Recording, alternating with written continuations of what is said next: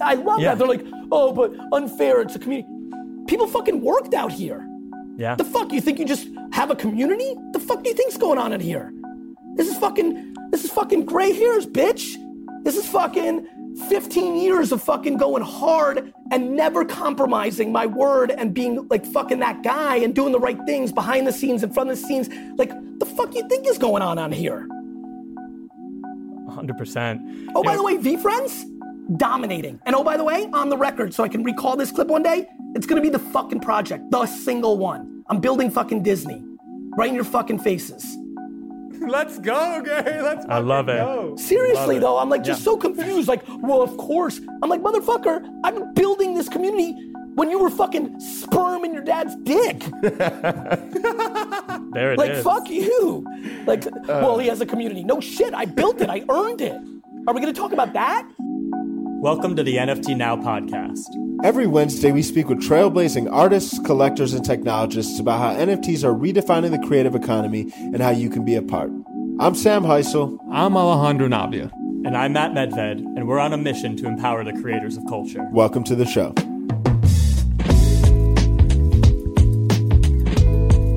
Alejandro, Matt, what's happening? How are you feeling? Feeling amazing, Sam. How about yourself, Alejandro? Man, I'm feeling so groovy, man, and feeling so aligned. This has been an incredible week in the NFT world. Sam, who do we have on as our guest today? Yeah, it's uh, kind of random. You may have heard of him. He goes by the name of Gary Vee. Gary Vaynerchuk, the one and only. We have the, uh, the the fortune of getting to dive deep with Gary today. For those of you that aren't familiar, Gary is the founder of VaynerMedia, VaynerX. He's a very long storied career at uh, identifying being early on different trends as it pertains to how consumers engage with technology and different creators and brands through the internet. Um, VaynerMedia ha- has grown into a, a true behemoth of a, of a marketing and ad agency serving lots of the top brands. He then went on to really build what's VaynerX, which is this kind of overarching holding company for all of his different ventures, be it Vayner Sports, his sports agency, Vayner Talent, talent representation, Vayner Speakers, the Gallery Media Group, which owns PureWow, as well as 137 PM. So he's, he's very much a titan in business, always been at the forefront of social media, digital marketing. So it's no surprise that as this new technological medium emerges, he's very quick to understand where the opportunities lie and set a precedent at how different brands can leverage it within the space. We're excited to dive into lots of this, and I, I do want to say, uh, very grateful, and this kind of comes up, but did have the fortune of getting to, to see the the man in action prior to starting NFT Now. I had the great opportunity to, to work with Gary and, and help build Vayner Talent, which is an incredible division within the Vayner Media landscape. And a lot of the principles that I've learned there are actually what we're largely getting to do to, to empower the creators of culture and help foster mainstream adoption of NFTs through NFT Now. So, really grateful for this conversation. What stood out to you guys, Matt? Ale? Yeah, look, I mean, in addition to all those things, Gary is a really, you know, respected and watched collector in the NFT space. Loved hearing his perspective. The man owns 60 CryptoPunks. You heard it here. Uh, and he's a really successful builder in the space. VeeFriends is one of the top 30 projects, all time sales volume on OpenSea. That's no small feat uh, he has really doubled down on utility and access and creating value for his holders. And I think it's really interesting hearing him talk about his vision for that and, you know, that community that he built with blood, sweat, and tears over 15 plus years.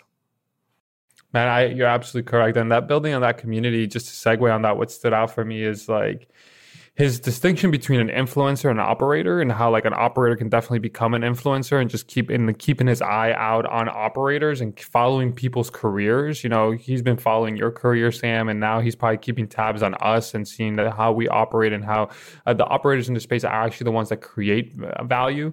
The other two things that really stood out for me is like he's waiting you know he's strategically waiting for a winter. He's wearing, wait, waiting for that bear market and strategically so that he can continue to create value you know for his nft holders. Like I, he's not waiting for something negative to happen. He's actually waiting for that to happen so that then he can create something positive for the holders who are holding onto that. So that was a really good signal for me.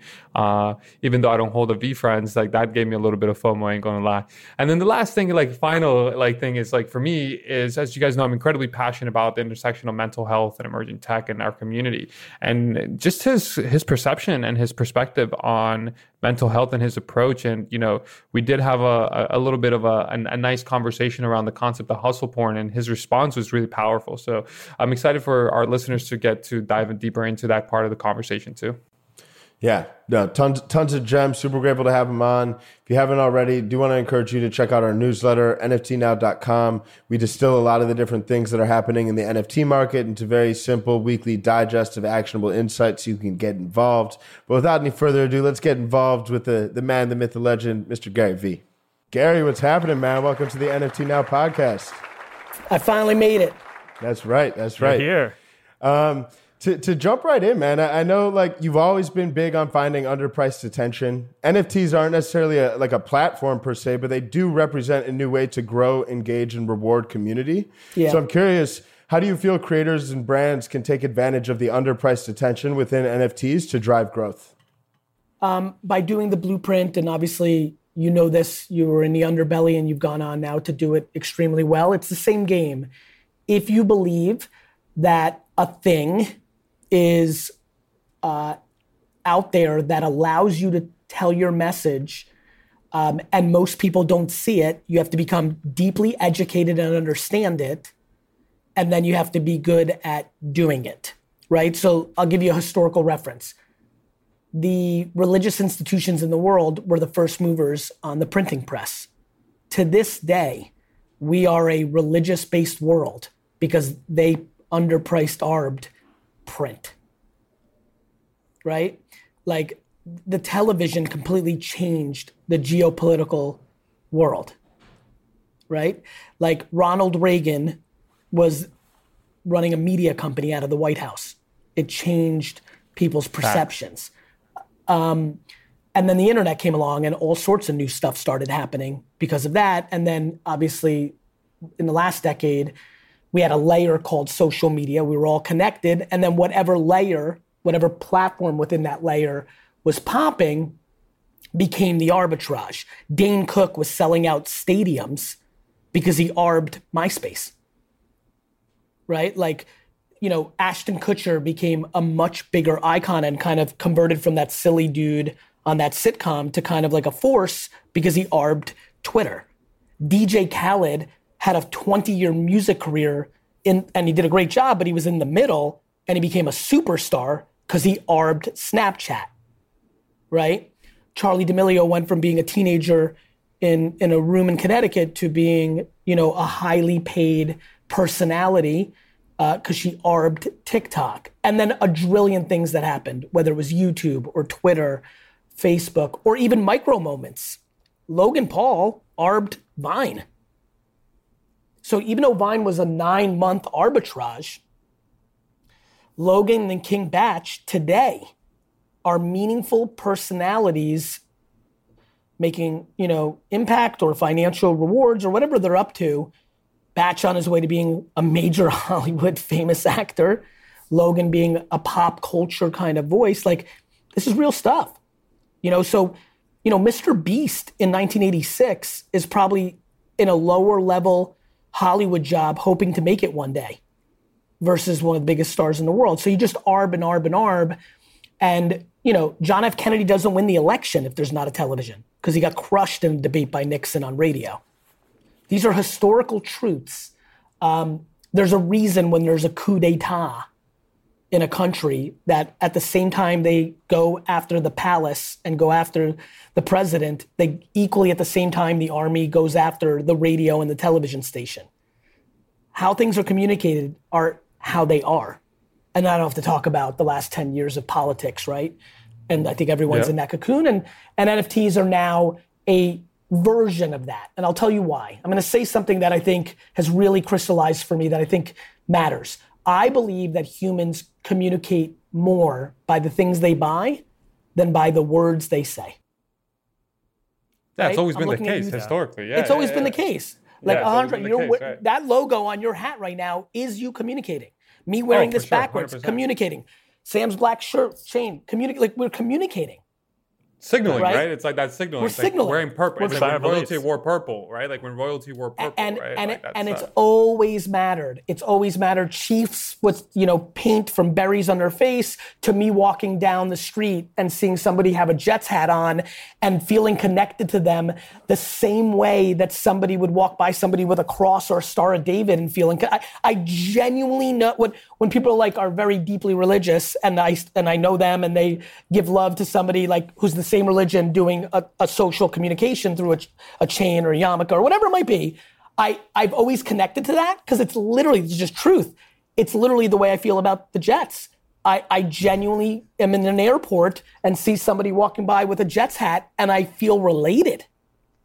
It's tribalism, it's humanity, and we have been communicating through the things we buy forever. Nobody, look at social media. Why I was so strong in my social media career is I've always understand and always understood and executed on these human truths. So what I understood was people want to communicate, and this was scaled communication. I'm going to show you a picture of me at Disney World. Like that's me communicating. That's why you took photos and brought them back and showed all your neighbors. It's what we do. The fact that we now have NFTs where it's scaled matters because humans want to say to other humans, look at me, look at how much happier I am, look at how more successful I am than you. It is a, it is just the way it is, right? Or look at the things I'm interested in if you want to go on a more noble version of it. That's why logos like the BMW and the Mercedes and the Ferrari matter. That's why people buy Birkin bags. That's why people buy limited edition sneakers. The fact that we now have the consumer blockchain where it takes all of these energies and takes them at scale is fascinating. And here's my favorite part. Everyone's like, this is the most funny thing about new technologies. When the internet came along and I told everybody I was going to sell wine on the internet, every argument that was made was actually made in pro internet. People didn't understand it. Uh, okay, Gary, yeah, people are going to buy wine on the internet. Why would they do that? And then I would say to them, this is literally 22 year old me. I would say to them, why wouldn't they? like, why would I go to the store for 30 minutes, wait in line for four, drive back home and drink my wine? Like when I could just order it tomorrow, like, like what do you? T-? And they thought, well, it will take a full day. And I knew that 99% of shit you don't need today. Like you don't need the cereal right this fucking second. Like you could buy it and come tomorrow. Like, and then that's better than going to shop right. When everyone's like, this is such bullshit, you can just right click and save it and then I own it. I'm like, ironically, that's the argument for the blockchain. You can easily take a photo outside a hot nightclub next to an expensive car and try to make pretend it's yours. People do it all the time. You can the time. easily borrow your friend's watch, put it on, take a photo, and make pretend it's yours.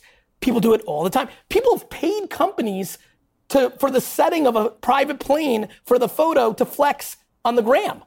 What's ironic Yeah. is the way the world is now is actually fake. The blockchain's not. World of Women are popping off right now. I can tell you all everybody who owns the 59 night goddesses.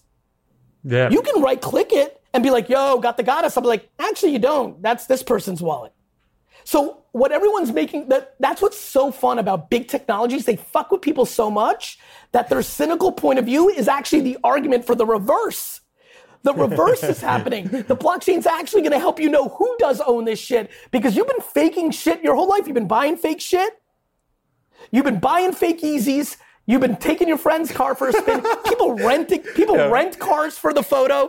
Like, what the fuck are we talking about? The world's Gary, been you're gonna fake. be triggering The a lot block- of people, man. You're gonna be you're gonna be I'm- triggering I'm a lot of people, I'm, Gary. I'm gonna, I'm, I'm gonna trigger a lot of people because I want to help them because if they're triggered right now and be like, yo, wait a minute. That's crazy because it's so easy and lazy without any homework to be like, this is stupid. I'm going to right click the JPEG and now I got it.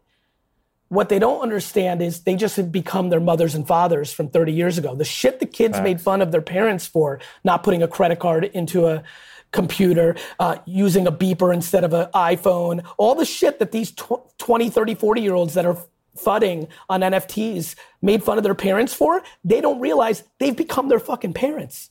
Well, Gary, it's been a bit of a, a crazy week in the NFT markets. Um, we saw the OG project Crypto Skulls popping off, topping OpenSea volume, um, and arguably setting off sort of a bull run on historical NFT projects. Oh. And I know you've been a big proponent of, of historical NFTs for a while. Um, what's your thesis around historical NFTs, and how do you assess which projects are going to hold value?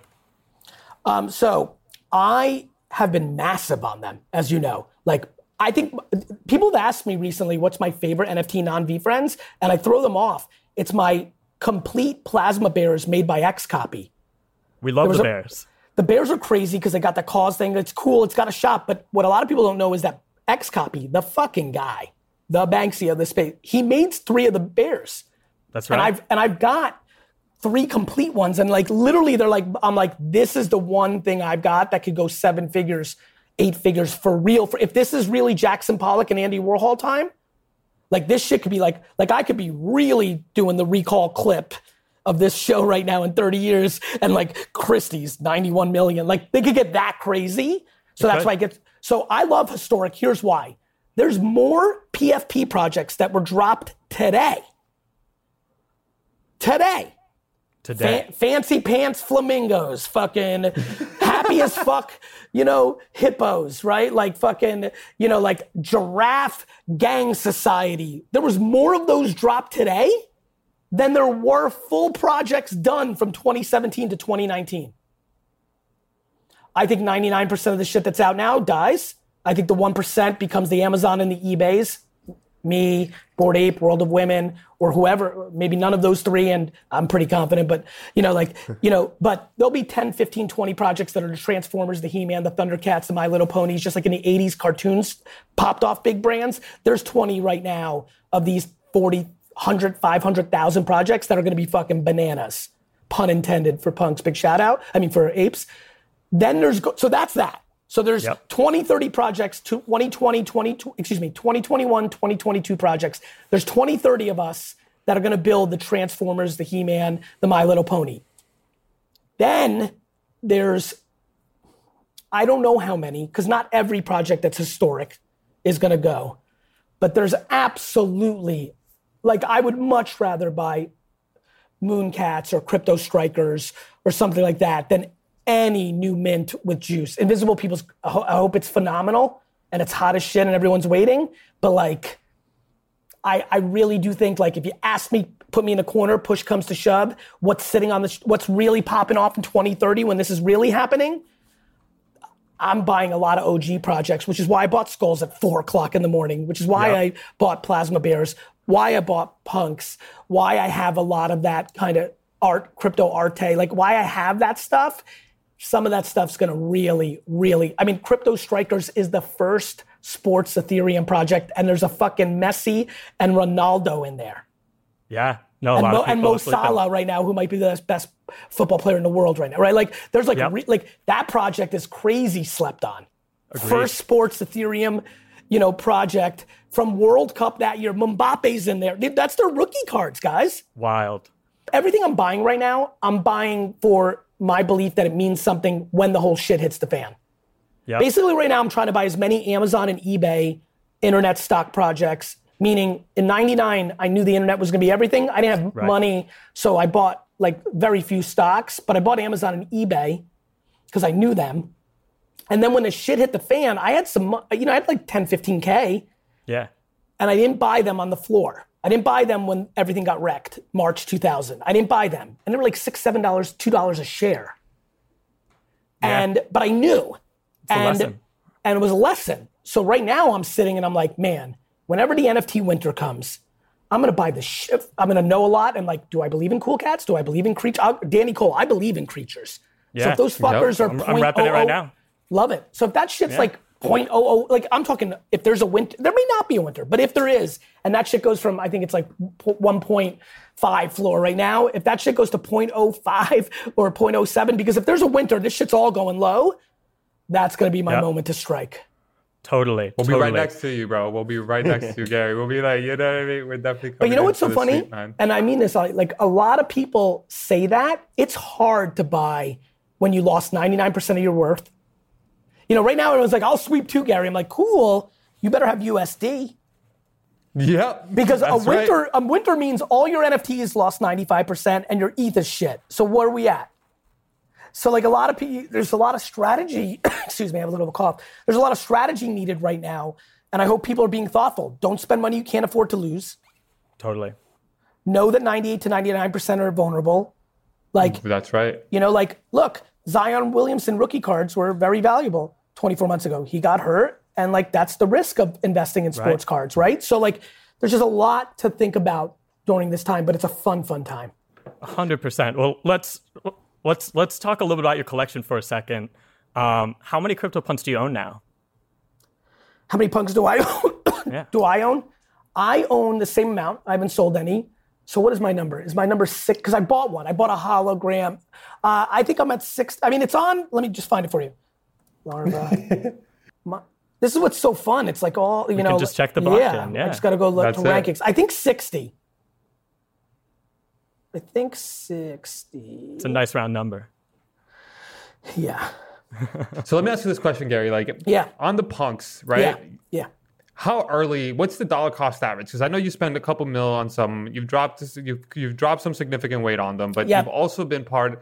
We've heard through the grapevine that you you like to call people like 4 a.m. You're like, yo guys, punks. We've heard about the story of the By the way, story. on the record on this, that. this on this whole Logan, like obviously this has gotten some juice. Oh, by the way, I also put in my Instagram stories seven hours later and told all my community you should buy these things.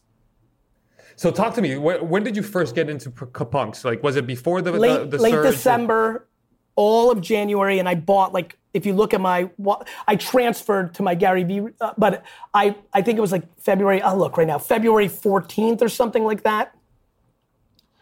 Um, so let me see. Is this my ape? I think. Yeah. So here's my ape. Um, I have 60 by the way, and so if I click if I click my first one, I think this is my modest first, number, you know, out of 10,000, 60 is a modest number, you know. January 31st. Damn, I like it.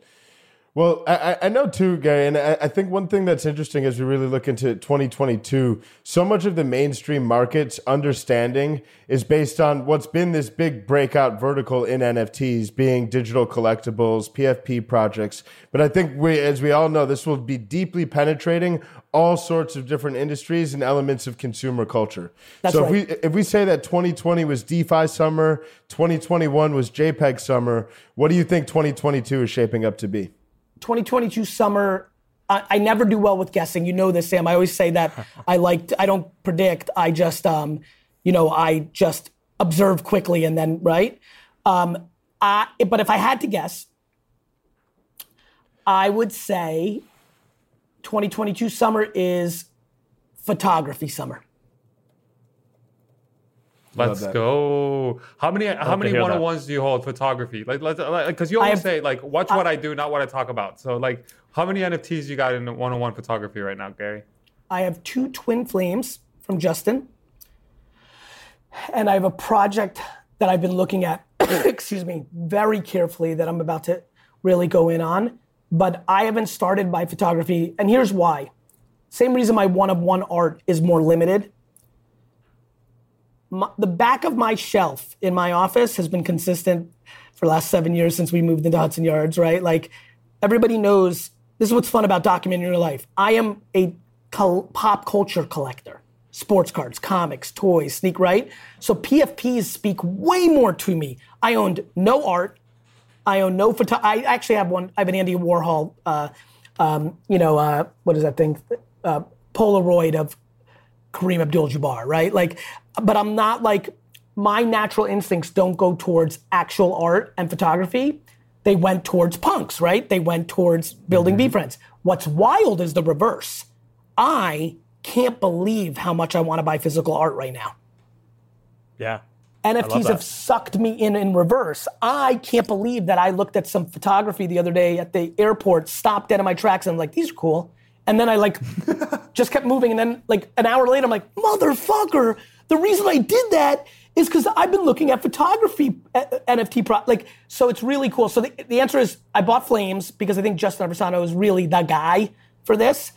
Um, but I've got several things that I'm looking at that I think are, are really interesting. And it's a big commitment of mine that in the next 60 days, I'm going to start getting a little more serious about photography. Um, you know, VeeFriends has blown up. Um, so a- as more creators and brands begin releasing sort of these community utility NFTs, how do you sort of balance the desire to create value for your original holders while still like keeping it accessible for new fans? By balancing it. This is the best part of blockchain. It fully suffocates any excuses. I can't wait for shit to hit the fan and all the big projects say things like, well, we're sorry, the market's down. I'm like, really? Because you can do anything. Did you save money when you were making all sorts of money, or did the founders all go buy private planes? Like I'm ta- like when everyone's like, "Oh, Gary Vee," you know how it is, right? Gary Vee made. I mean, the Full Send podcast that I just did, the title says how Gary Vee made 90 million, and in the podcast, I'm like, I didn't make 90 million. I'm like, it's at the time of the clip that went viral. It VeeFriends had done 90 million in commerce. I did 50 million on the original mint, and then there was 40 in secondary that I got 10% of, so that's 54. Oh, by the way, I have a huge staff already. Ungodly amounts of money are going to Minnesota for VeeCon 1, right? And and oh, by the way, the most important part, I'm putting USD in the bank so that when NFT winter comes, I can deploy that USD to take care of the people that own V1. Yo, Gary, let, us talk about that. Let's talk about that because, like, so many different people right now. There's a lot of FOMO around, like, you know, securing the bag, right? Like, there's a lot of people like pumping and coming back and hoping for that next big win. How important is it as a disciplined investor to secure the bag and actually bring the metaverse riches into the real world? It depends on what you want to happen. Like, really, I'd prefer to keep my money in ETH or Solana or something else, to be frank. I just care about my reputation over everything. And I know if shit hits the fan, that I'll need USD to do good shit for my token holders because I can create utility on top of it forever. A lot of, a lot of my friends that really know me, really know me, have had some really interesting combos with me. They were like, why? Like, because they don't understand Web3. And a lot of them like were very confused why I went so out in front on something so volatile they're like, you've cultivated and been so careful and have left hundreds of millions of dollars on the table to not, like, you've built your reputation over the money and now you're doing this and they think this is high risk. And I'm like, it's the reverse. This is the brain fuck that nobody sees. The reason I went so out in front is there's no risk for me on it. If VeeFriends went from 40,000 floor to 100 bucks, I can announce tomorrow a new utility on top of a V1 holder. The blockchains allowed me to have no vulnerability. I was more vulnerable on people buying my sneakers K Swiss collaboration and trying to flip them on eBay than I am with VeeFriends. Because I'm accountable to my audience. So the answer to your question, Ali, is like, what's your strategy? Are you an anon and like gonna like just disappear off the face of the earth after it's all bad and be like, sorry, like, sorry that my giraffe didn't do well for you? Or are you out in front like I am and I'm going to go forever and like like I one of the reasons I did VeeCon, I'll give you an alpha. One of the reasons I did VeeCon for 3 years was it was my gut feeling that things were about to explode and that would be at least 12 to 18 months. And then I was like, then I don't really know. Cuz I don't. I'm like, all right, let me do this for 3 years just in case if the shit hits the fan after year 3 and it's like blah, right? I could just decide to add 3 more years of VeeCon to the original token, which subsidizes the losses. I could. I don't have to. I'm definitely not obligated. And especially now, right? Like all these people paid $2,000 for these things. Like there's a little bit, one of the biggest fears I have is there's a complete lack of accountability by the communities of these projects. So if you look at the community, like if you go to a project right now that minted at 0.07, got as high as four and let's say is at 1.3. If you go into that Discord right now, they're all shitting on the founders. The fuck are you gonna do? Drop a in, pump the floor, da, da, da, I'm like, fuck you. Why don't you sell it for? And oh, by the way, you paid 07. Like the, the entitlement of holders. And then they're like, it's about the community, it's about the community. It's, no, it's not. 99% of people boy. here, yeah. 99% of people here are strictly here to fucking make short-term day trading money. This is why internet stocks died. There was day traders sitting at their computer in 99 They didn't care about the internet company. They were just looking for arbitrage. You think people here, 90, I'm watching these, I read these discords for four hours a day anonymously. These people are here for short-term financial thing and trying to act like they care. And let me tell you about communities. Let me tell you about the 1990, you know, uh, 1990s Bulls fans community in Chicago. Let me tell you what they did. They showed up every fucking night and went crazy and loved life. And they wore their number 23 jerseys, just like people wear their Bored Ape hoodies. And everything was fucking amazing. And then the Bulls sucked and they all disappeared. Not this year, bro. I know, I know. I'm impressed with the Bulls. Um, they really have a nice team. Uh, and miraculously, and I'm sure you know this, Sam, like all of a sudden it seems like there's more Bulls hats and more Bull hoodies. 99% of the people that tweet out and Discord, it's all about this community, it's all about this community, are completely full of shit. It's code for let's keep pumping this for my self interest, for my short term financial wants. Yeah, for sure. The end. Thousand percent, thousand percent. I I mean, it is interesting, and I'm excited to see how this evolves a little bit because now fans actually do have a deeper sense of ownership and connection to the different brands and creators they support. So it could be interesting to see how that that true sense of communal ownership. It, it- it- it's it's I can tell you how it plays out. You have a lot of people who buy Tesla stock and then buy a Tesla, uh, own Coca Cola stock and drink Coke, not Pepsi. yeah, What they don't understand though is they're betting on the CEO. right. They're not betting on the collective. Like everyone's like, it's us, and I'm like, it's not. Yeah, yeah, for sure. It's just For sure. not. I mean, now look, giving rights, Bored Ape, World of Women announced today. Mm-hmm. It's going to be amazing to watch this evolve. Yeah, right? Like I'm so fascinated to learn.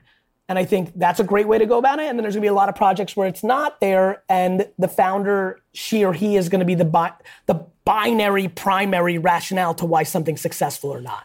Totally, totally. I love that. And to um, one other thing too, I, I just kind of want to speak to is like the a lot of people are intim- are intimidated on how to really engage in the space on the, the creator, on the brand side, on the, the collector side.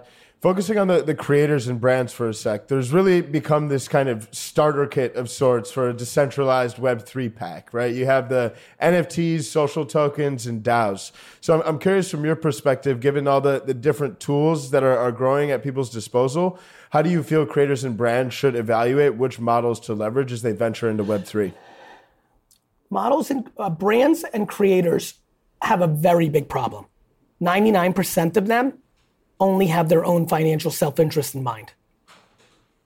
So I think the first thing they need to do is go to the temple of giving a fuck about the consumer. Before they do anything, they need to understand this is not marketing anymore. This is not a brand deal anymore. This is not selling a hoodie anymore. This is big stakes, big girl, big boy shit. This is what I fucking been building for and waiting for. Just didn't know it was gonna come. Didn't know what it was gonna be. But here we are. Like, let there be no confusion. You people think I did a good job with Web 2. They're seeing the preview. I've had a big year. I don't think there's any confusion. It hasn't even started. I am built, and Sam, you know this. This is what's so cool about me being on this show, and you you just have a better peek into this. I'm a 5149 dude. I know what to get with 49 cents out of the dollar. And I'm gonna put 51 fucking cents into the other person. Employee, fucking fan, right? Yep. The problem is 99% of creators are zero 100 people. It's not going to work in NFT land. What's my advice? First, go to the temple of giving a fuck about your audience. And nobody's there. Nobody's there. What does that look like in practice? Like In practice, it means when you make your fucking project, everyone, I've talked to 700 trillion people in the last year. Every CMO, spoke to seven CMOs of the of massive companies in the last 24 hours, and I've spoke to six people that have 10 to 40 million followers on a, a platform, TikTok or YouTube, literally in the last, call it a week. Every one of them, all of them, 99.9% of the energy of the first 15 minutes is how do I maximize the money I get in right away? Not even a peep of a, well, if somebody buys this fucking virtual teacup, the fuck's gonna happen to them after they pay 700 bucks for it in two years? Every brand is now in the Hess truck Starbucks mugs business, but they don't realize it. right? Like like people are just confused. They don't understand what's happening, and they got away with short-term behavior in Web two, and they're going to get slaughtered for it in Web three because it's fucking documented in perpetuity. The reality is like it's all documented. Like you know, That's again. right. Seven or eight people I really, two or three people I really like and respect our community were like, yo, fucking Gary Vee, because there was like miscommunication. Somebody, you know, everyone headline reads, right? Like Gary Vee pump and run. I'm like, Totally. like, but, but but unlike sports cards, which really took a lot of juice out of me, Sam, you were there when I was starting to talk about and like how enthusiastic I was. When people are just making up shit for their narrative because they've got pain in their own hearts and they're just trying to tear me down because they're not in a happy place and making up stuff that just isn't true. He's pumping Durant. He sold it. All 600 of my Durant rookie cards are sitting in my fucking house right now right? Like, but I don't have the. I, it's not so easy for me to show you the. I could show you the invoice that I bought the 600 from, but you could say I doctored it. My my entire fuck, and this is why I made both of my accounts public, Gary BB mm-hmm. Friends and Ginazi. I'm like, I want none of. I listen. I'm not naive. I'm scared shitless. I bought one little NFT today because it just caught my eye, and literally when I hit like to mint it, I swear to God, what went through my mind is uh, like, fuck, man. I hope no, like, because I know, literally that I was sad. You know why? Because I know there's hundreds of people watching my wallet, and I'm like, I hope this thing doesn't run. Like, I- and, and like somebody's like, Gary Vee, you fucking, you tweet, you buy something and then you tweet it and it fucking goes. I'm like, motherfucker, it's the blockchain. Yeah. I it's there in perpetuity. I'm like, I've said 99% of projects don't work, aren't gonna work. I've said, please don't buy like me. I'm buying for three to seven years. You're buying for day trading. I'm like, what do, what do you fucking want from me? What do you fucking want from me? They can see it. It's a public fucking wallet. What do you want from me? You don't want me to tweet? Here's my favorite part. Well, fucking, of course, Gary Vee should have his, his fucking community. As if my community wasn't earned through blood, sweat, and tears for the last 15 years of working my face off, replying to millions of people on DM and comments, never trying to do wrong by my community, always trying to be a man of my word and stand up, always thinking about them, always giving without any expectation of asking, as if the community I fucking earned for the last 15 fucking years for 15 hours a day is something that I should, is unfair. Why don't you build a fucking community? Motherfucker. Mic drop right there. I mean, as I love Yeah. that. They're like, oh, but unfair, it's a community. People fucking worked out here. Yeah. The fuck? You think you just have a community? The fuck do you think's going on in here? This is fucking, this is fucking gray hairs, bitch. This is fucking 15 years of fucking going hard and never compromising my word and being like fucking that guy and doing the right things behind the scenes, in front of the scenes. Like, the fuck you think is going on on here? 100%. Oh, You by know, the way, VeeFriends, dominating. And oh, by the way, on the record, so I can recall this clip one day, it's gonna be the fucking project, the single one. I'm building fucking Disney, right in your fucking faces. Let's go, Gary. Let's I love it. go. Seriously it. though, I'm like just Yeah. so confused. Like, well, of course. I'm like, motherfucker, I've been building this community when you were fucking sperm in your dad's dick. there it is. Like, fuck you. Like, well, he has a community. No shit, I built it. I earned it. Are we gonna talk about that? No wonder uh, um, all these people that are sad that I have a community, and then I, you know, I'm funny. I do research. Oh, he has a community. I fucking look. They're fucking shilling shit. They're doing. People are saying shit about people that they do. On like a micro level, I'm like, right? no, I'm like, yeah, I'm like, of course you're not gonna have a community penguin face 47. It's because, it's because you fucking are trying to make $200 in profit without any worry about anybody else in the next 24 hours. You're not gonna win penguin face 47. You'll never have a community because you're about you. I have one of the hmm. biggest communities that fucking matter because I'm about them. I can get my 49 cents. This 5149, when I'm long gone, you know how Moby Dick got real big after the author died? I know in my soul that all my heat is gonna be when I'm in the fucking ground getting eaten by ern, you know, fucking worms. That's when my heat will There's come mushrooms. There's mushrooms now. There's mushrooms now. Mushrooms will eat Good. I'm, Like, I'm about fungi. I'm about that fungi. Like people need to understand, man. Like fuck. Like like this is about giving more than taking, and then being talented enough to know what you do with your smaller percentage. totally. That you want to mic drop that. Give Yep. more than you fucking get, and then know what it, to do man. with what you get. That's know- what I'm fucking trying to be the best in the world at. and I'm fucking feeling decent at 46. And at 64, when I flip the numbers, I'll be a fucking bigger, badder, better, kinder, leaner, fucking better machine of that. I love it. I love it. And you know, speaking about your community and, and how and giving back to them, um, I know utility is just at, at the core of what you're doing. Like you and you just launched Flyfish. Uh, Yes. You you've got some big things planned for VeeFriends. Tell us a little bit about just just like you know the, how you think about utility for a I community I, and what I think I'm doing more utility than anybody. Like fucking VeeCon came out with a three year ticket, different utility, and then all the layers of like FaceTime Fox, the Brunch Bears. I did that. Fucking Flyfish, the first you you know restaurant, like it's taking the old country club model and Soho House and Zero Bond Club and making it an asset. So we're gonna work our faces off to make it the hottest place in New York, and then people are gonna be when they're done coming 13 times, sell it and turn it into an asset instead of re-upping their dues in case they go. Like it's this is what's amazing about the blockchain. You're fucking aligned. Do you understand you're aligned? But most people are gonna fuck it up because they're gonna do it all about themselves. But you're aligned. I'm aligned to make Flyfish Club with Roddy and Capon and Connor the hottest fucking best private club restaurant in the world. You know why? Because people are gonna still keep wanting to come in and people are gonna trade those things and we're gonna make a royalty. We're aligned. Right? Look what I did with book games. People bought a physical book. I love people trying to FUD book games. They have no idea what they're talking about.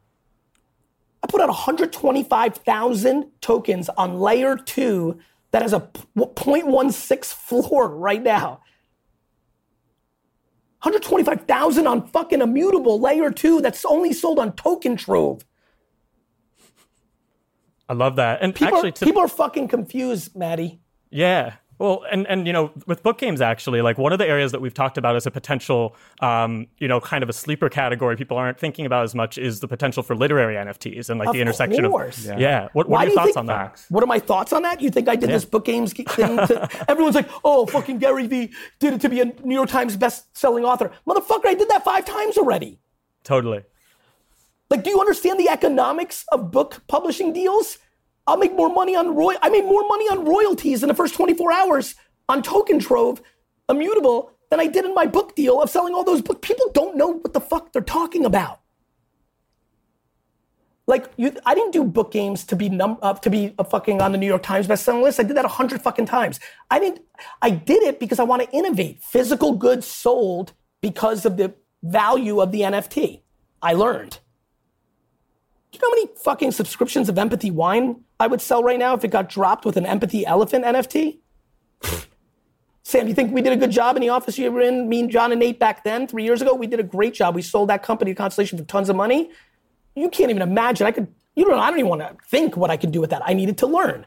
You know what else I wanted to do? I wanted to establish myself in literary NFTs because guess what? I was done with my book contract. And so now I'm a free agent. Now HarperCollins is in a big fucking problem. If they want one of their best authors, they're gonna have to give me such an upfront deal to buy me out of doing it myself.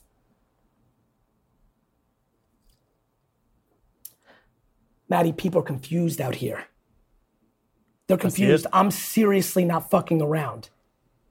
And I put in the work. Sam, tell them how much I work, how I really do it, what, how many seconds are ever fucking spared. Tell I mean, them. this, this this podcast is being recorded at nine nine thirteen. I'm not talking on, about on that. a Wednesday night. I'm talking about you watched it day in and day out. Like, tell them. Tell Yeah. them. Tell Oh, the audience. sure. Like, I'm not watching YouTube videos. no, no, no, no, no. Just running and gunning. Five minute meeting. Five minute meeting. Quick briefing. Diving straight to the point for sure. All with oh, so- all with so- good vi- Ali, so- all with good vibes, all with never yelling at anybody, all with trying to bring value, all with trying to stand up, all for champion my homies that go on to do their own things that play in my own. I cheer for Sam's shit. So Do you let me ask understand how? question. Do you understand how may, rare Maybe that? contrary. Ali, do you know how This rare be that is? query. Go ahead. Gary. This is this. Go. It's rare. Go. But let's talk about this hustle culture, man. Let's let's talk Let's about talk hustle about porn. Let's talk about it, dude. It, it's I'm all about Have mental you health. have you so ever would- have you ever read Crush It? Nah, I haven't read, read Crush It yet. Good. I Let me have tell you hustle porn. Somebody wrote a Medium article about me that had 37 things that were false in it, and I became the Okay. poster child of something I never preached. Let's talk about it. Let's talk. I don't even know what the book was or the article. Let's talk about it. What was the things that you? It was called Hustle Porn, and to put my face on it. And how the fuck do you think I got tagged with this bullshit? I have talked about loving what you do. In in Crush It, I talk about make sixty seven thousand a year. Talking about honey, work nine to five.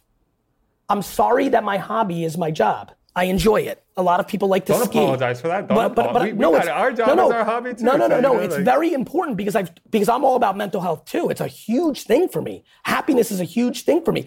Why, Ali? Ask me why I'm saying that 98 to 99 percent of all projects are going to fail every day. Why? Ask me why.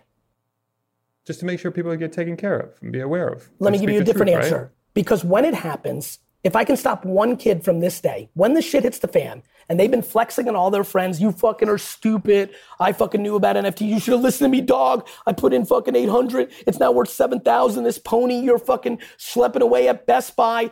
All these kids are talking shit to their friends that are not on. And when the shit hits the fan, they're gonna have all that heat back at them. And most kids aren't gonna have the stomach to deal with it. And some kids are gonna be so weak stomached that they're gonna be in a bad place. There's a reason Wall Street dudes jump out the fucking window.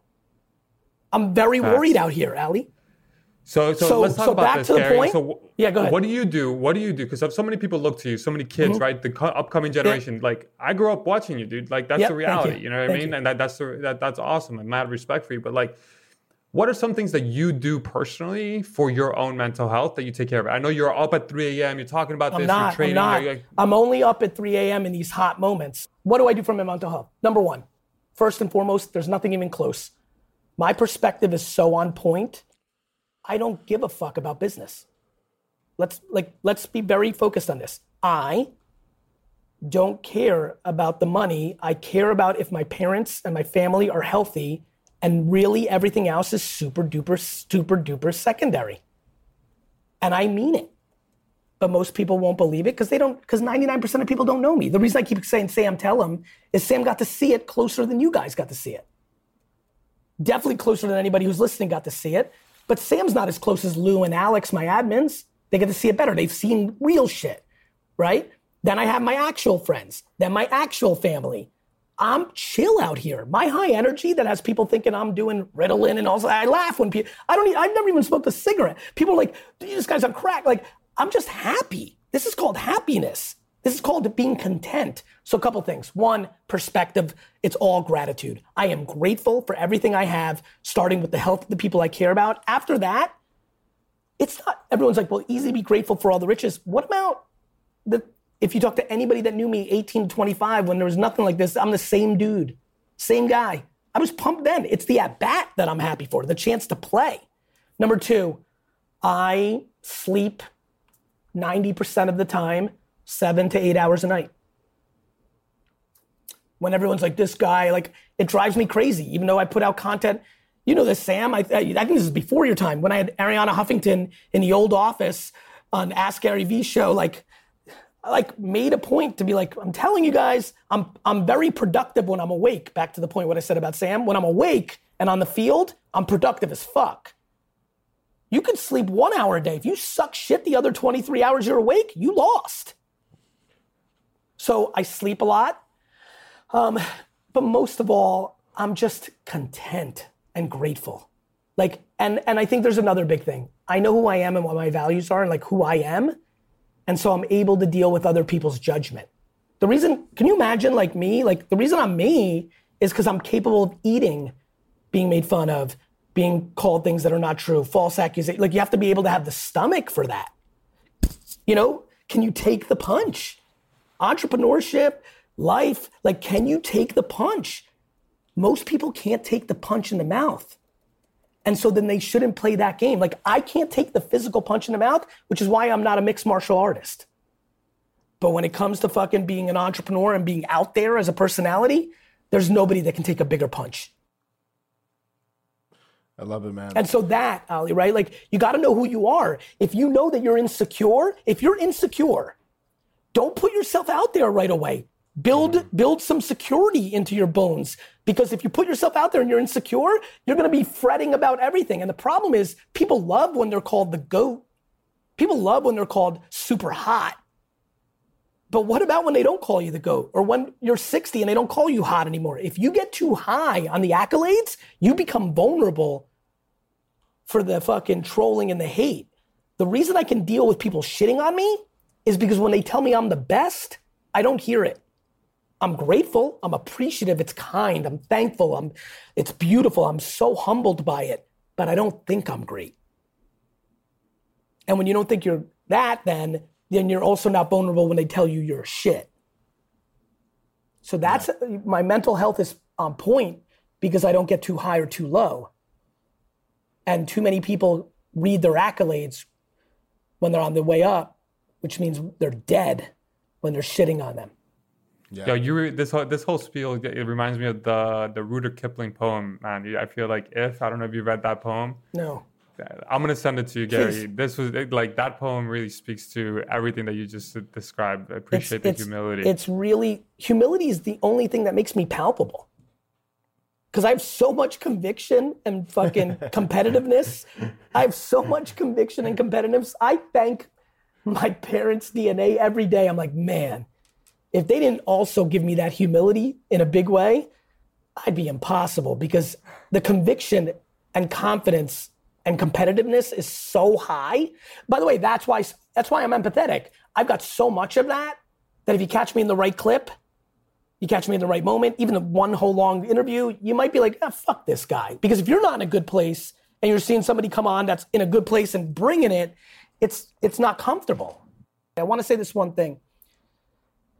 Um, a lot of people are like influencers, influencers, influencers everybody needs to pay attention. There's a group of influencers because they're influential out there that that is their core occupation. There's another group of people that are influential that are also operators. And if you really, really get good at dissecting it, and I look at it every day, Shonduras, right? His little time machine thing, I gotta go look, I gotta buy more. I just have watched him from Snapchat to today operate, build a hundreds and hundreds of people organization in Utah you, Sam. There's been a lot of people that have left the Gary Vee world to go do like, but I just knew from day one because I watch. Right? Like my influence came from my operating. I built businesses for a long time before I even made one video. I was 34 when I made my first business video. I'd already built it. Like, look for operators, they will help you Time out, time out. This is Sam. Wanted to give you a quick heads up that this podcast was actually recorded over the course of two conversations. So that's a wrap for part one. Hope you've been enjoying it. Let's dive into part two. The foundation of a lot of your career is always being at the forefront of identifying and executing upon underpriced attention. So I know NFTs aren't necessarily a kind of a platform per se, but they do really present a new way to grow, engage, and reward community. So I'm thinking from your perspective, how can creators and brands take advantage of the underpriced attention uh, opportunity that there is with NFTs right now? By executing a program. I mean, to your point, and obviously you've been in the Vayner land, and so for the people that don't know that terminology, a way to encompass everything I've ever done email, a website in 96, YouTube no 06, all my investing thesis, uh, Gunna, Logan Paul, Charli D'Amelio, people that I interacted with years before. I mean, last night at 9:30, right? Uh, Kim Susie, like an, uh, uh, an emerging fashion designer that I'm just like, she's going to be humongous in four years. Um, you know, I really think about things from the term of underpriced attention. It's almost like real estate. Can you buy property? You know, Dan Gilbert bought up all of Detroit for nothing because he saw in a decade it could be something. That's kind of how I think about attention. I think with Web3 NFT land, clearly that falls into that same thesis. But I think creators and brands, the best way you can do it is actually making a project because projects are far more financially successful right now than they're going to be in the future for the for the for the middle and long tail because of how much supply and demand will play out and you'll have to be remarkable to have a $40 million NFT drop in six years. You'll have to be remarkable to have a three, four, five million dollar NFT drop in three, four, five years. But today, a lot of average projects are doing that easily. And so, if you're a creator or brand, that is really the best way um, because the only other way to kind of get involved is to, for a creator and brand, for a creator is to be a human being that invests in projects, and that's very high risk.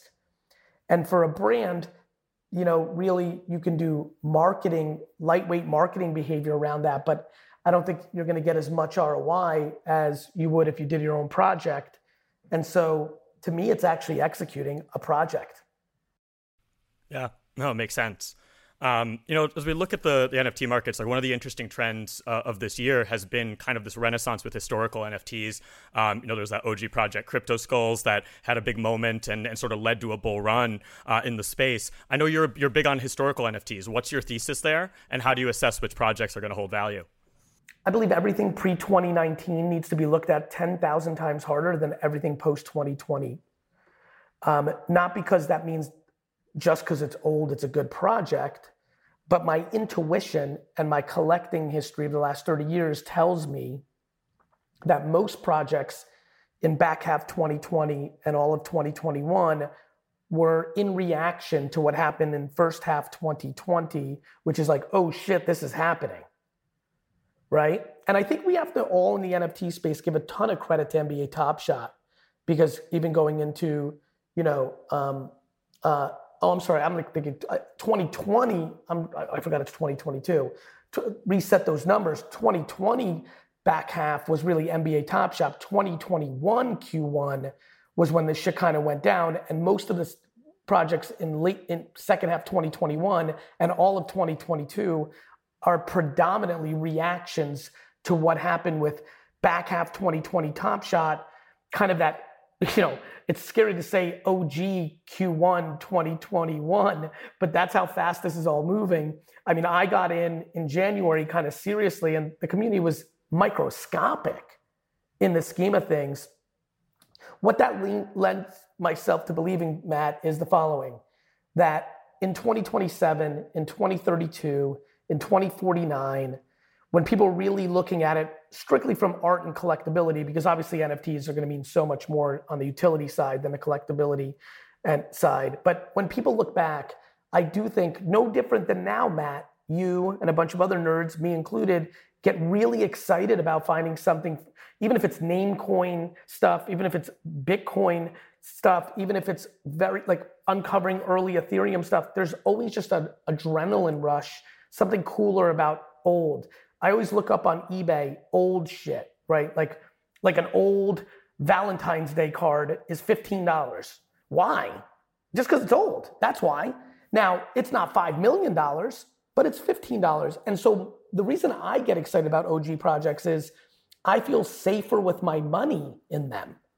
I think it's more likely that plasma bears, that curio cards, that skulls will do well crypto strikers will do well in comparison to 99% of the projects that come out now. Now, the projects that come out now, the best operators are going to build monsters. Like there will be monsters. But I think it's a safer overall bet. I, th- I don't think a lot of people realize that the 2022 back half 2021 NFT projects that when I say are going to zero, it's not that they're going to go to zero, zero, zero, like out of business the way a, a stock goes to zero and is like delisted from the stock exchange. I mean, you minted it for 600 bucks and in three years, it's $6. Right? Like, what I, let's use sports card terms or comic book terms or toys terms or sneakers terms. A common. A common. AKA, nobody really wants this random. Spider Man's legit, but nobody really wants Spider Man 319 if it's just a normal Spider Man from 1996 with nothing going on.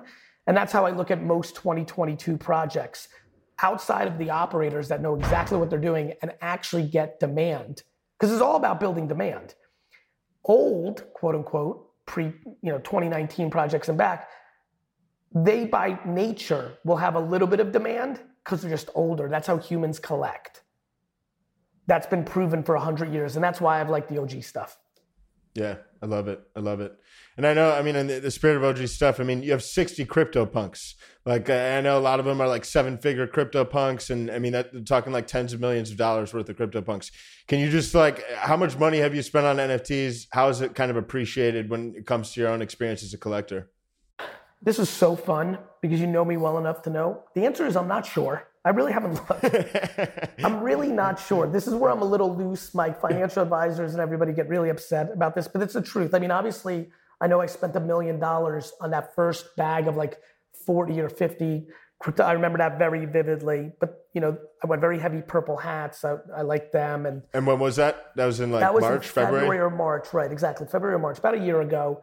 Um, I might even be a year ago today. I have to go look. Um, February twenty fourth, for some reason, really sits in my head. So maybe tomorrow. But um, then, then through the fund that me and my brother AJ have, we um, we made a very big purchase of an ape later in the year, last year. Um, uh, I bought a zombie. Actually, I bought a zombie in March or April. I think that was like 600. Well, that was after VeeFriends because I got a little bit of an ETH bag. So VeeFriends was May 12th. So probably in June, I bought a uh, a zombie, and maybe in July or August, I bought an ape. The the zombie I think was 800,000, 680 to 860. I don't- Maybe my dyslexia kicking. I'm not sure exactly there, but um, and then listen, I've spent a lot of, you know, I've done really well. Like I minted my World of Women, uh, you know, Jimmy from NFT 42 and a couple other people because I, that was right when VeeFriends were having gifted me apes on the mint day. So I've you know seven of those characters. I, I spent a good bag on the XCOPY Plasma Bear complete Plasma Bear X copies, which I think are just bananas. They're they're my, truly my favorite. Um, I have some, uh, you know, but like I get, you know, if I had to guess, brother, one, uh, take the fund out with the three million dollar ape because that's I have a piece of that. Um, you know, millions, five, four, you know, like real numbers. And you know, from an appreciation standpoint, you know, whether it's 20 or 30 or 40 right now, it's really kind of irrelevant. Like I have 10 night goddesses, you know, that I bought for one or two ETH or three max. You know, those things seem to be building real momentum. Like I'm gonna do extremely well, but I'm also in the mindset of like, if World of Women doesn't execute properly over the next five years, they'll be way less valuable than they are right now. So I'm not really big on counting my chickens. I'm also incredibly non-transactional. I rarely, almost never. That's been the big blessing, by the way. The fact that people can see all the transparency. It's my. I knew this is why I was going to love Web three, and it's shaping up. Like people can't make the claims. Sports cards really hurt my feelings. I was doing all the right things, bringing so much, doing all the right things, and people are like, "Oh, he's pumping up players and selling them." It was just lies, not true. And I've loved that in every hubbub of personalities doing wrong or right or indifferent, like all the data is on the blockchain. And, you know, I mean, I, I think I've sold 0.001% of the NFTs I've ever owned, like by accident, you know, like for, for the most part. And so I'm not counting my chickens. I could end up in seven years being in a loss, but I'm just so long NFT and, and like, I just really believe and I'd rather like seven of my 10 biggest holdings, like OnChainMonkeys, I minted for free. They're like pretty solid right now. I can get 10,000 bucks a piece. I probably have 10 or 20 of them. That's wild. That's big money, right? Like I'm not delusional, even though I've done well in my career. I made 40, 50, 60,000 a year in my 20s. These are big numbers to me. I came from the dirt. But, and I, and by the way, I like genuinely believe if OnChainMonkeys doesn't do the right thing over the next seven years, that we're talking about they're $18, not 10,000, but I'd rather hold them all, let seven of them all go to zero. And when I say seven of them, I mean seven of the collections I went big on, where there's 30, 40, 50 pieces in each. Because I know the three that do go there, I think covers the field. And I'd rather not try to guess which ones, other than if I see bad behavior from the founders. Totally. No, it makes sense. And I think you bring up a really great point, which is that everything is transparent, public on the blockchain. And so it's kind of interesting when I see people say, oh, Gary is like pumping and dumping when like what you're doing is you're buying and holding. And so I'm curious kind of Yeah, how you respond to those critics. those critics have been really fair to me. I think they headline real real quick, they get over emotional, but that's what's great about the blockchain. Unlike the sports card critics or other critics in marketing that said I was pumping TikTok for some like as if I owned anything of TikTok. It's owned by guy. Like I'm pumping it because I want to be historically correct and I trade on my reputation. Right? As far as the critics, I, I've been very grateful of the Web3 community. Of course, I invoke emotion. I have a lot of followers. I, I'm, I'm very well known. Um, but when people get heated with me or like try, anytime somebody really tries to say I'm a bad dude, I'm, I'm happy to engage with it. I'm like, hey, break it down for me. Like, what, what are you seeing? Because with the blockchain, you can do it. And It's huge. It's been a huge win for me because I've always been buy and hold. I, I'm not as much, I'm not a day trader. I'd like to be, by the way. On the record, I wish I could be. I, on the record, I wish I was 25 when this all happened. I would have made a fortune, like a fortune. And it, I would have been day trading because I understand how humans work. Mint, first day, next day. Like I'm very good at it. Um, and so, because for me, somebody listening and hearing that being like, no, but you weren't Gary Vee, they don't understand. Gary Vee is a problem for me. I overtly have to hold, I believe, to like intact a good reputation. I actually think Gary Vee is detrimental for me. It's beneficial for the things I buy into. right? Alien Friends is happy. You know, World, you know, Women and Weapons is happy. Mumbat the artist, she's happy. Like the things I buy into are happy. But for me, I don't have the liquidation event on the back end. But that's okay. Is that self-imposed because though? Is I'm that playing so Is that self-imposed? it's self-imposed because I'm because I'm playing long and I want to be thoughtful and I understand how people are going to think. And so it's okay. Like I'd rather lose a lot more money and be respected. Reputa- you know, legacy over currency, right? Ooh, and I I, know that. that everybody Thank you. And I know right now that everyone is in day trading. We're in greed land. Mm-hmm. You know, and and I want to be very I'm incredibly thoughtful.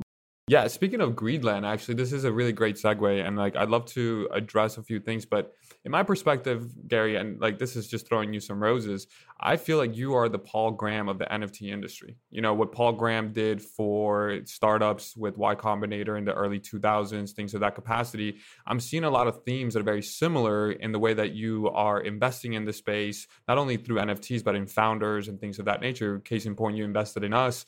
You took a chance on us doing that capacity in that front. So, And perspective. and and, re- and, re- and real quick, I'm sorry to interrupt you. It's a really interesting insight on that because I appreciate that, and I'll even go further in the advertising agency landscape. Back to like being legacy over currency and actually being good dude instead of like transactional. In the advertising agency world, it's very rare when a Sam works at Vayner and then decides, hey, I'm ready to do my own thing. I want to do my own thing.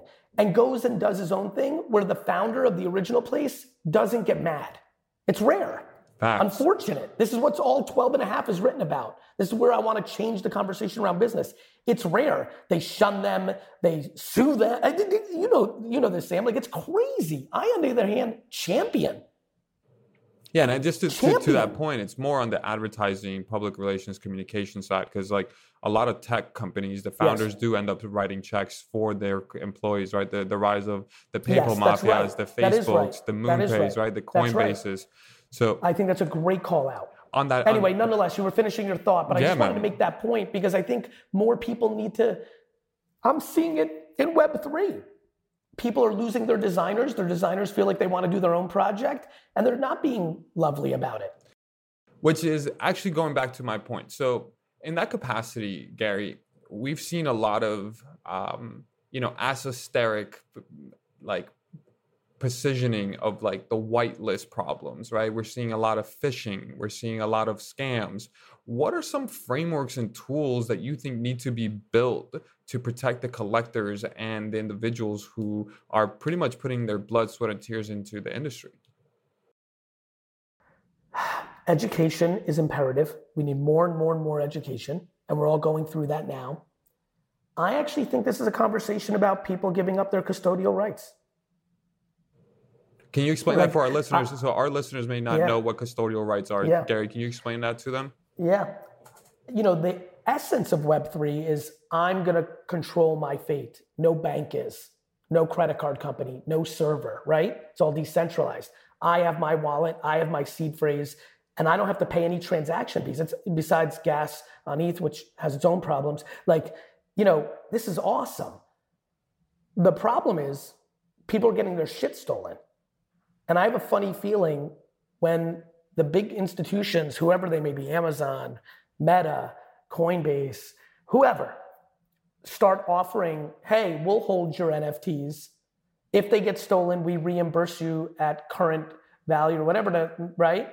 uh, I have a funny feeling a lot of people are going to raise their hand and give up the three percent per transaction. You know, like like we like having credit cards. We use them. We feel good when somebody steals our credit card because we know get, we get our money back. And but we pay fees for that. And it's going to be a very interesting rub because you're either going to have to be educated enough to never get caught and have your shit stolen, or you're going to give up some of the economics to have peace of mind. Do you see a future where we see FD, the, the equivalent of an FDIC for the NFT industry? I'm not sure. Um, I'm not educated enough to give you a good answer on that, so I'm not sure.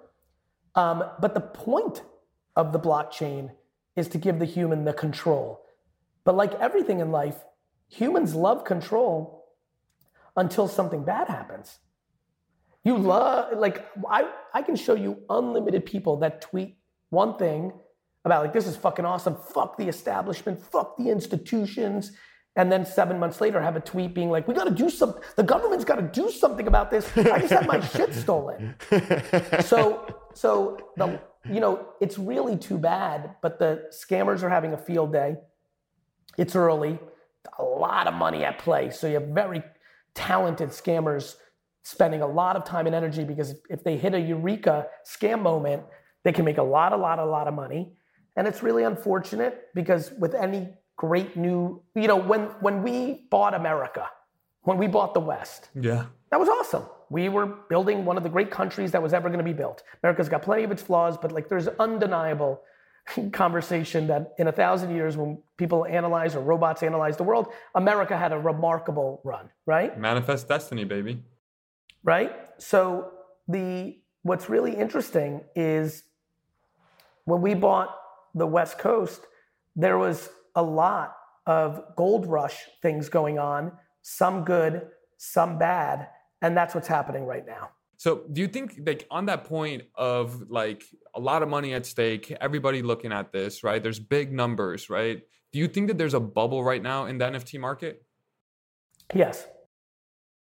Yes, I think that the it's very clear to me that 98, 97, this is internet stock 99. I've been saying it from the get. It was so obvious that there's too many projects that are overvalued. Um, and there's too many founders that are not capable of executing the next half decade to create enough demand against their Yeah, let's let's dive into that. What do you mean by that? The founders can't execute on that front. I think too many, and this is not an indication on any specific founders. This is just a general statement. There's too many people that run projects right now that will will end up not being good enough, creating demand, and the move of like just keep airdropping more NFTs will ultimately not matter. If you have 97, you know, um, 97 Power Ranger action figures in original box sitting in your home, it doesn't matter that you have 97 of them instead of one. People still don't want to buy the Power Ranger toy, thus creating a scenario where it doesn't matter if you drop four to five derivative NFTs to people. If nobody wants it, it's not going to matter. And so every single founder in NFT land's job mm-hmm. is to create demand. Absolutely. And so And and flushing the market with more product isn't necessarily a demand. It's a short-term blump because people are like, wait a minute, if I have the alpha piece, I keep getting derivatives.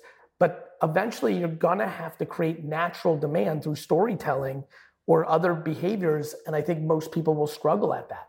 I hear you on that front, and let's double down on that. Like, let's talk about two part front.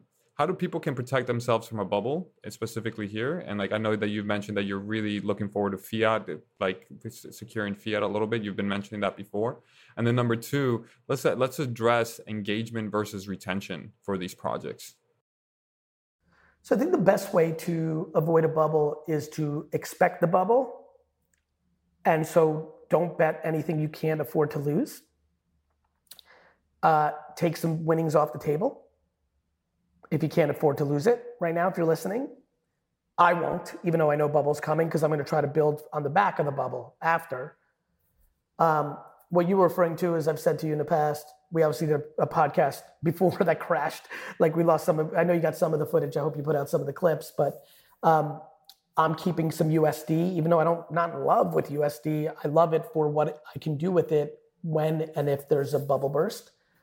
I think the best way, actually, though, is to invest in founders. Like, if you watched four Jeff Bezos interviews and watched and ha- got lucky enough to meet Jeff Bezos at an event and talk to him, you would have left confident that he would have navigated the 2000 internet stock bubble crash. And I think that's what I'm looking for. That's a, I'm that's trying to, fantastic. I actually had three, you know, that's what I'm trying to do more. I'm trying to spend time with the founders of the best projects or the projects that seemingly are doing well. I'm going to try to allocate more time post Series 2 VeeFriends to have one on one meetings, 20, 30, 40 minute meetings, and just assess who I think is going to be able to get through the storm. That's going to be amazing. And so let, us transition over to uh, your IRL concepts, right? You're, you're, you're really blending in the URL IRL gap really strongly. Um, you just launched Flyfish, and you know that you got some pretty big things launching for VeeFriends. You got VeeCon coming up this May. You got VeeFriends version two. Like, how do you explain how you plan to unleash the utility that you have for 2022? I think that 2020 and 2021 and 2022 will be the years of art and collectibles with a hint of utility. I believe that 2025, 2026, 2027, the whole game will be utility with a hint of collectability. And I think what VeeFriends represents is a project that really did both pretty aggressively. So, you know, the URL IRL thing, I think about a ton because I think where NFTs get really powerful is when they are a utility to create access to something, right? When they're a ticket to something, when they are redemption to something physical. And, um, you know, I'm, I'm the furthest person from a believer that we're going to live in the metaverse 24 7. There will always be the real world at scale, I believe, at least in my lifetime for sure. And, um, and so I think that everybody should be spending a lot more time with IRL and not just like hoodies, you know? Like I think, and not just like a random party at South by Southwest, like meaningful, meaningful events, meaningful, meaningful product. I think there's product that can bring more value to people than apparel, though I'm all in on apparel and gonna do something huge for a spring summer collection for VeeFriends. But I think we need to expand more. And so I think about it daily. And as we come to a close, Gary, what advice do you have for people that uh, are releasing NFT projects that they want to be successful? I know you're kind of a thoroughbred community builder. Uh, what are some of the, the most important things for people to focus on? Here are the things you should not do.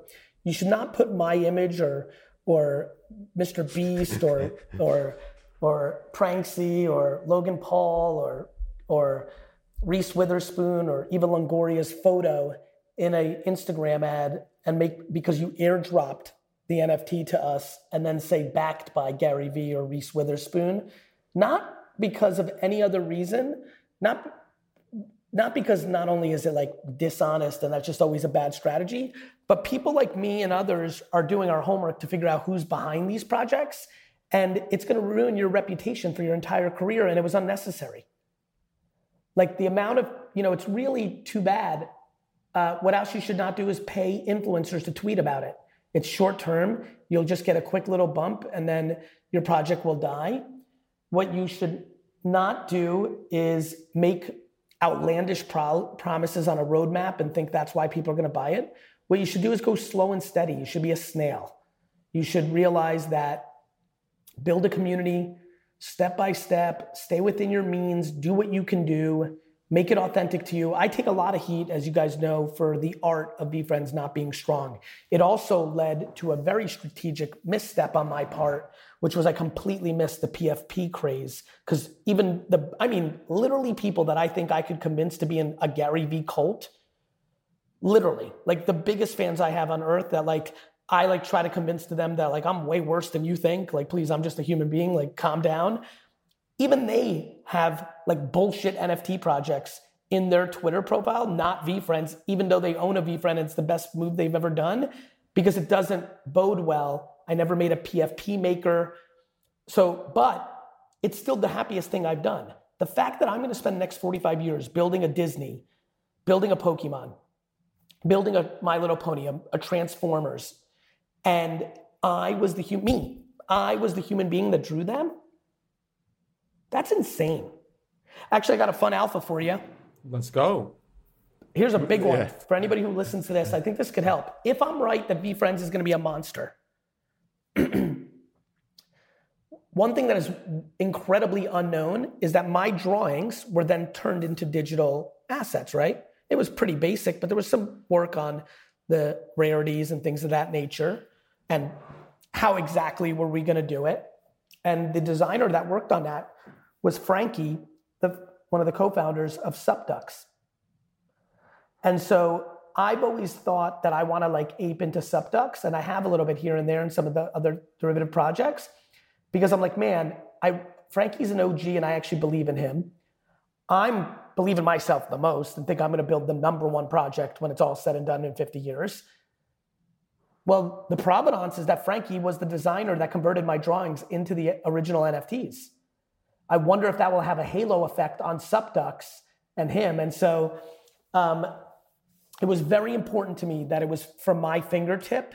And so for all the people trying, Sam, to launch a project, make it your own.